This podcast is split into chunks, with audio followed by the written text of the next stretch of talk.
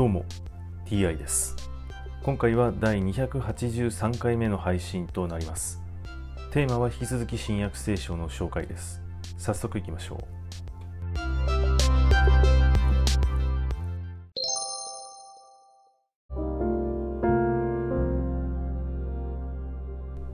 新約聖書第282回。今回は例えを用いて話す理由というお話です。弟子たちはこの例えはどんな意味かと尋ねた。イエスは言われた。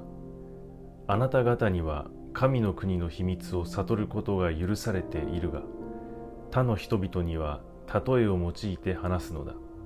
それは彼らが見ても見えず聞いても理解できないようになるためである。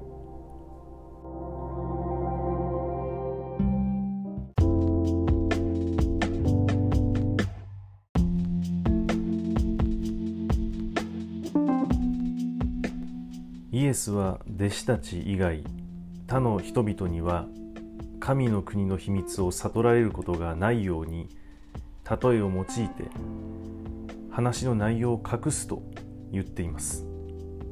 ではなぜ大勢にイエスは話す必要があるのでしょうか。神の国の秘密を悟られないようにするのであれば大勢の人々に話をする意味がないのではないでしょうか。はい。